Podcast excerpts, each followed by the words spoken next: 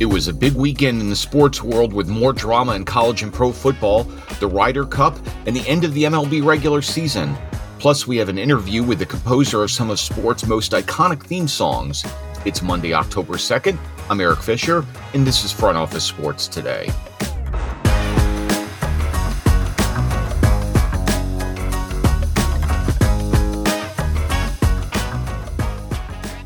So I'm here with my newsletter co-author David Rumsey, and he was on the ground in Boulder for another big Colorado game, and this ended up a lot closer than we thought. Uh, USC got up early, but uh, the Buffaloes ended up making a, a game of it.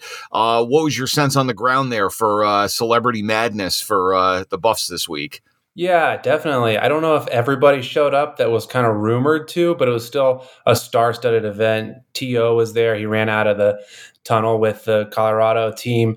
Deion Sanders was doing his thing. And my impression was the Colorado sidelines kind of turned into a place to be seen like uh, the Kentucky Derby or uh, Monaco Grand Prix. Yes, there's a sporting event going on, but it's almost like these former athletes and even Hollywood celebrities just want to be there so the cameras can get a glimpse of them at a Colorado football game.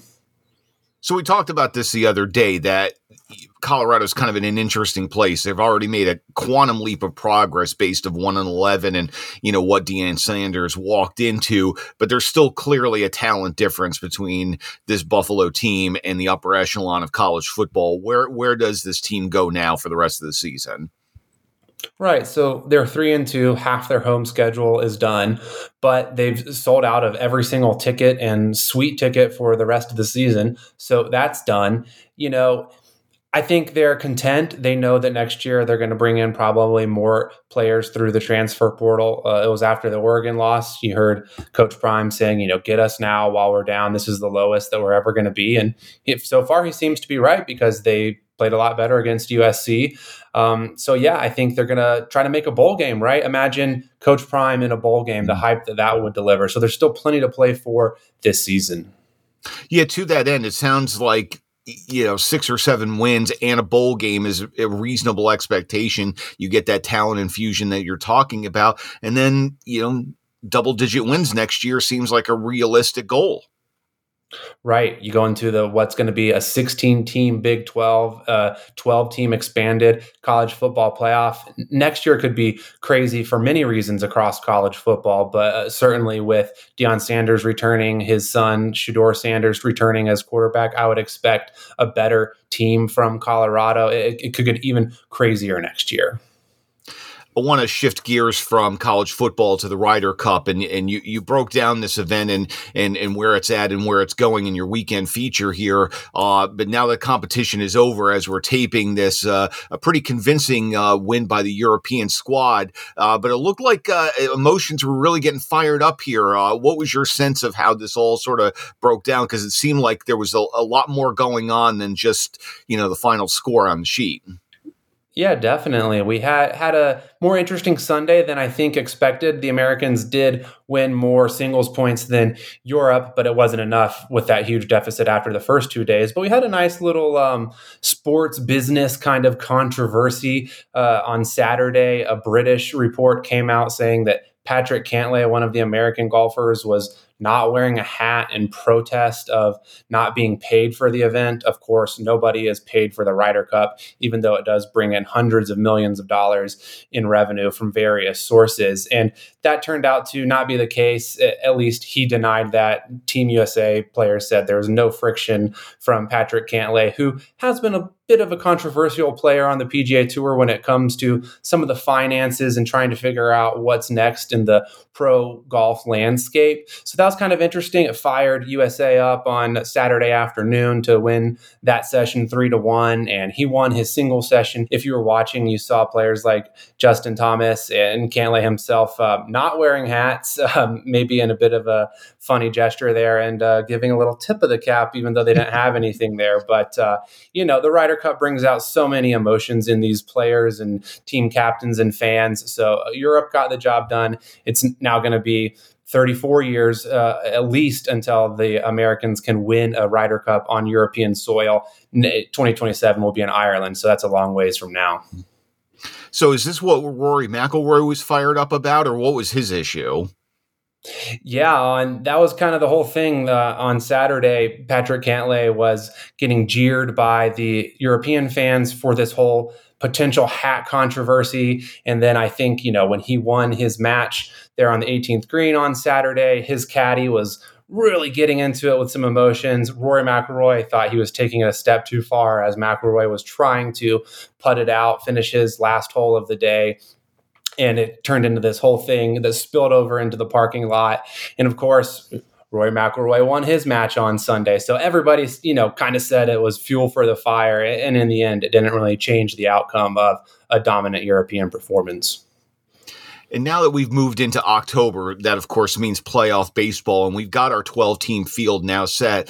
And it's really kind of remarkable how the tables have turned across this sport that a lot of your big market, big dollar teams are not playing New York Yankees, New York Mets, Chicago Cubs, Boston Red Sox, San Diego Padres, uh, big big spenders, big markets not there, and who we do have in are a lot of rebuilding clubs that have gone through a lot of hard times over multiple years trying to rebuild their rosters.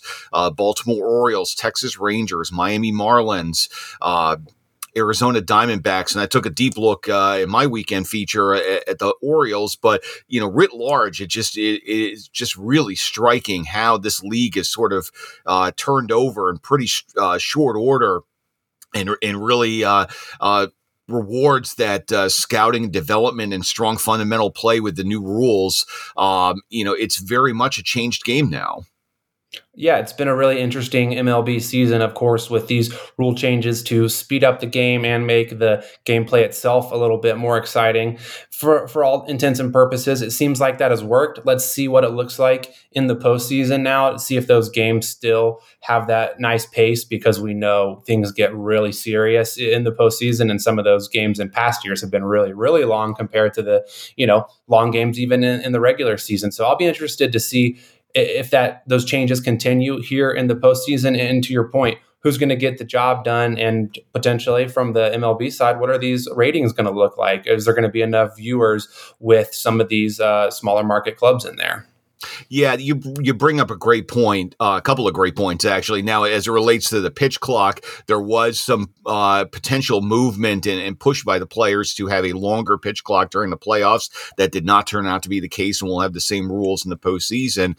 Uh, but relative to the ratings, yeah, it's really sort of a good news, bad news situation that you're probably looking at, at a down market in terms of the ratings. A lot of those big teams, you know, I mentioned the Yankees and the Cubs and the Red Sox, uh, you know, particularly not being there, that's going to hurt viewership. Mets, same thing. Uh, but baseball writ large again has got a really great story to tell that they arguably have the best competitive balance across the league of any major sport any major league and again to have all of these upstart teams coming in even though this is going to be probably a, short term hit for now in terms of long term fan development, you're probably looking at a, at a really good situation for the league over a longer term horizon.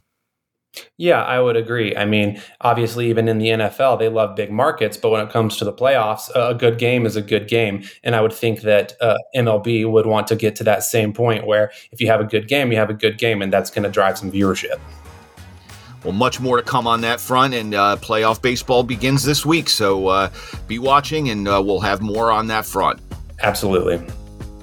Coming up, we have an interview with Joel Beckerman, composer of some of the most iconic theme songs in sports.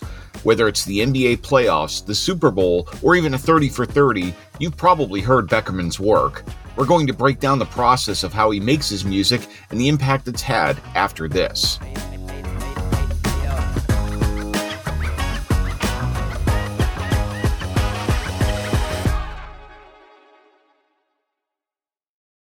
All right, very excited to be joined by Joel Beckerman, founder of Made Music Studio. Welcome, Joel. Thanks, Owen. Thanks for having me. Yeah, great to have you. I'm excited to get into this. So, um, your studio has produced some of the more iconic sports themes out there.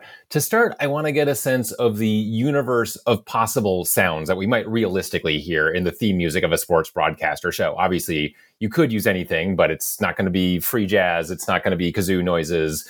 So, what are your actual building blocks for these these sports themes?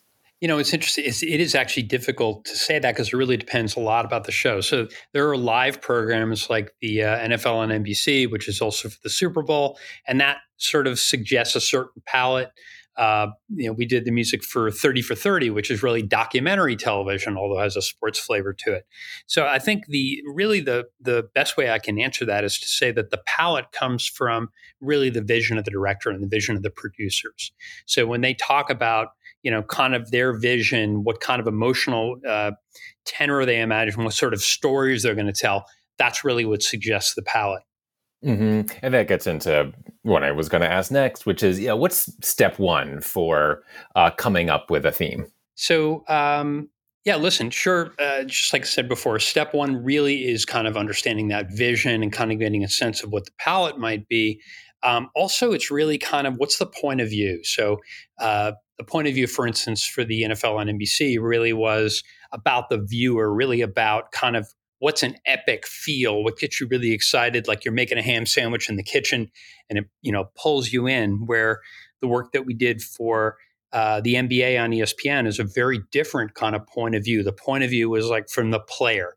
What's the pump music? Like if the player was going to be putting something in you know in their headphones to really get them pumped up for the game what would that sound be so again you know like point of view i think is a really big thing in addition to the story and that, that's that's interesting because I mean it's for the viewer ultimately, but why would you know you or the director say we want this to be from the the athlete's perspective?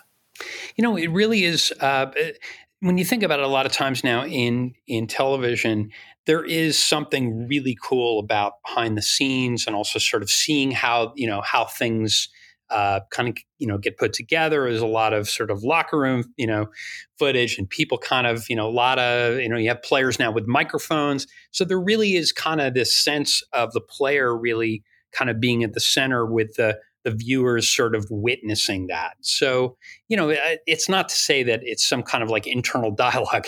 There certainly has to be something for the for the audience as well, but it's kind of a differentiator.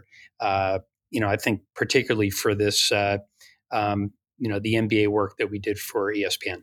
Yeah, interesting. And yeah, it, it is funny that you say that for the NBA one. We'll hear some clips in a moment. And I did the NBA one to me feels like walk up music. Like, you know, you're you see you're from behind the the player's head and he's walking onto the court. That's the image I got just from the tune. So yeah, let, us get into it actually. So I wanted to start with the Super Bowl on NBC one. So this is, you know, like America is watching, you know, kind of the most mainstream thing you could possibly think of.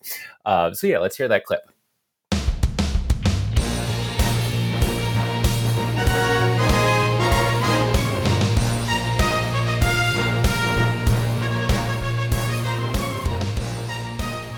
I think 90% of our, our listeners just got flashbacks. Um, so, uh, what, take us into that a little bit. What's, you know, we've got the, the big drums, the dun, dun, dun, dun, dun. What are we going for here?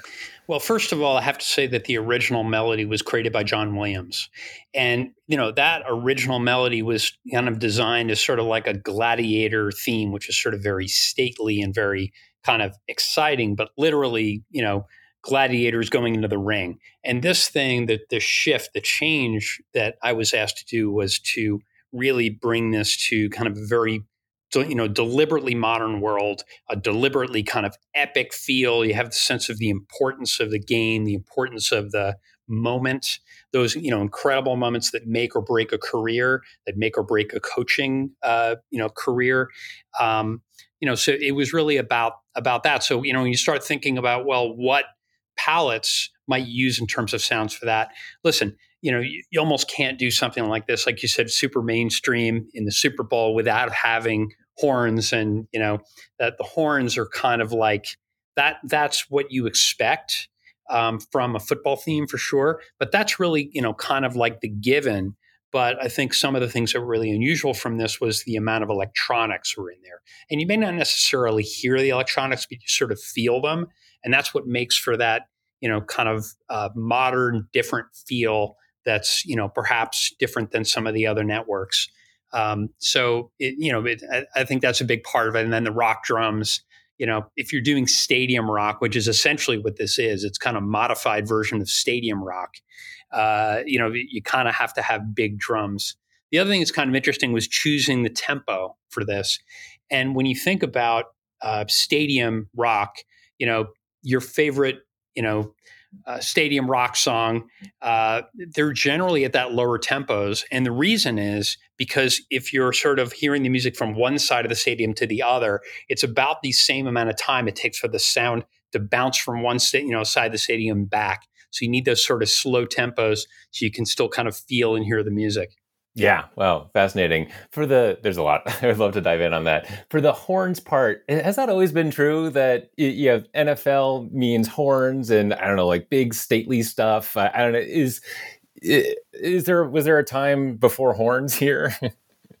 you know, I, I, haven't done my uh, my musical, uh, you know, uh, uh, I guess history or, or, research on this. Um, certainly, growing up, it's it's always something that I've sort of felt is is part of the genre. I mean, really, when you think about it, uh, I would say football music really is its own genre, and you know, it's sort of in the same way you wouldn't have, um, you know. Uh, something you know techno music or something without electronics or you wouldn't have singer songwriters without either piano or guitar it's just part of that genre that's created that's really distinctive to the NFL yeah. All right. So let's bring in another genre. So that's the NBA on ESPN. Let's listen to that theme.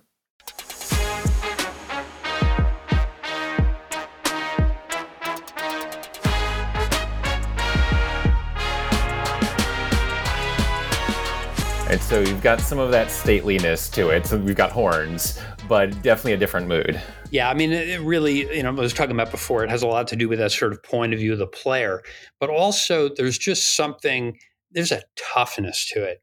Uh, you know, and I think hip hop sort of, you know, the hip hop flavor sort of brings that to it. I think, you know, if you look at uh, what's happening in, in top 40 radio right now, the vast majority of top 40 radio has some kind of hip hop influence. So it's very sort of current. Um, but I think also it will probably stand the test of time because I don't think hip hop's going anywhere. Yeah. And yeah, for that one, you could have had someone rapping over that theme. The Super Bowl one, that would be harder. Yeah, it's actually um, if somebody were to sort of like peruse the uh, internet, there actually are a whole bunch of people who did rap over. Yeah, I'm sure. Yeah, I guess it's one of those things where it's like you say it and it's like, well, yeah, of course that's a thing.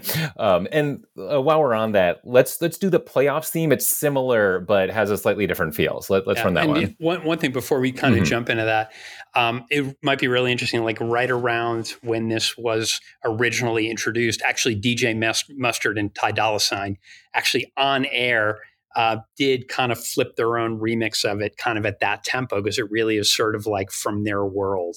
Uh-huh. So anyway, just to kind of reinforce what you were saying before. Yeah, yeah, nice. All right, let's do the playoff theme.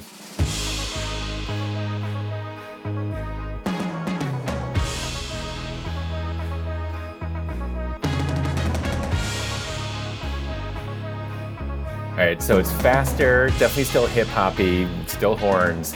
Yeah, what what changes when you're going into the playoffs? Well, um, certainly a lot of things. You know, we were talking about point of view really being from the player. I think here that the point of view is definitely shifted to the audience. There's sort of a sense of anticipation. There's excitement.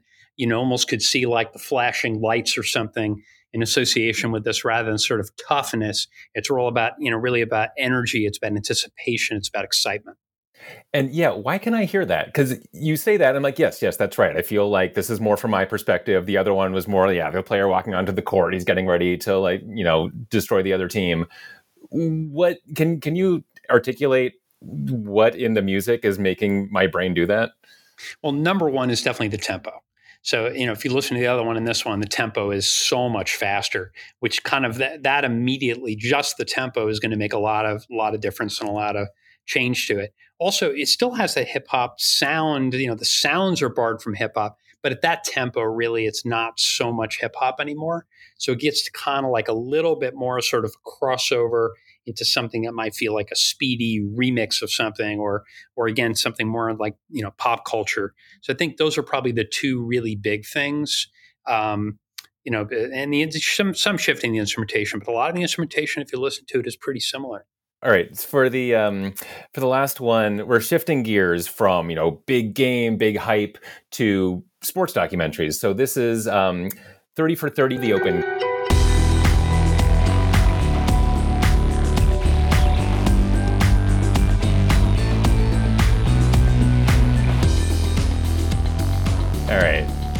So yeah, there's some element of mystery. I don't feel like I'm about to watch a game. It's more like it's, but it's not 60 minutes either. It's um, yeah, it's something in the middle. Yeah, I think one of the challenges on this is trying to essentially anticipate all the stories that they might tell. Um, it's really a lot, you know, like trying to come up with a theme for a movie that is yet to be shot. Um, you know, it could be like a thousand different movies that they, you know, could be a very much, you know, more of a heartstring kind of somebody's, uh, you know, rise from modest means to, you know, being a superstar. Some of them were, you know, re- some of them are really about kind of, you know, really critical moments in sports and kind of unpacking those moments. So thinking about what that theme might be that could kind of cover that entire uh, genre of uh, documentary, that that's that was a bit of a challenge. Yeah, yeah, interesting.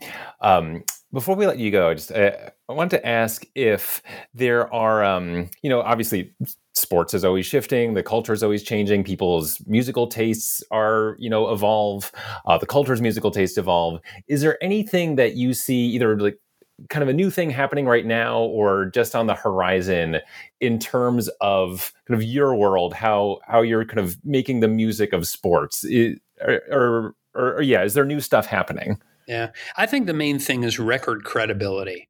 You know, again, I think uh, in the past it was very much like, oh, sports music. Like sports music has a certain thing, and I think now it's sports music, kind of a lot of the same sounds and ideas and, and tempos and stuff, but really trying to create it in a way that it feels like, oh, that could be a record. That could be something that was you know that that you know credibly could be for instance rapped over like you know like the NBA theme you know so that I think that sense of of something being real music um, is really what's I think going to carry and uh, carry these things forward and you know stand the test of time for these themes because that's really our job. Our job is to create something that will last hopefully forever, but certainly for a long time.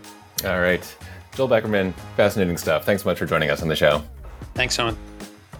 That's all for today. Thanks again to Joel Beckerman for coming on the show, and thank you for listening. If you enjoyed the show, please leave us a rating and review on the podcast platform of your choice.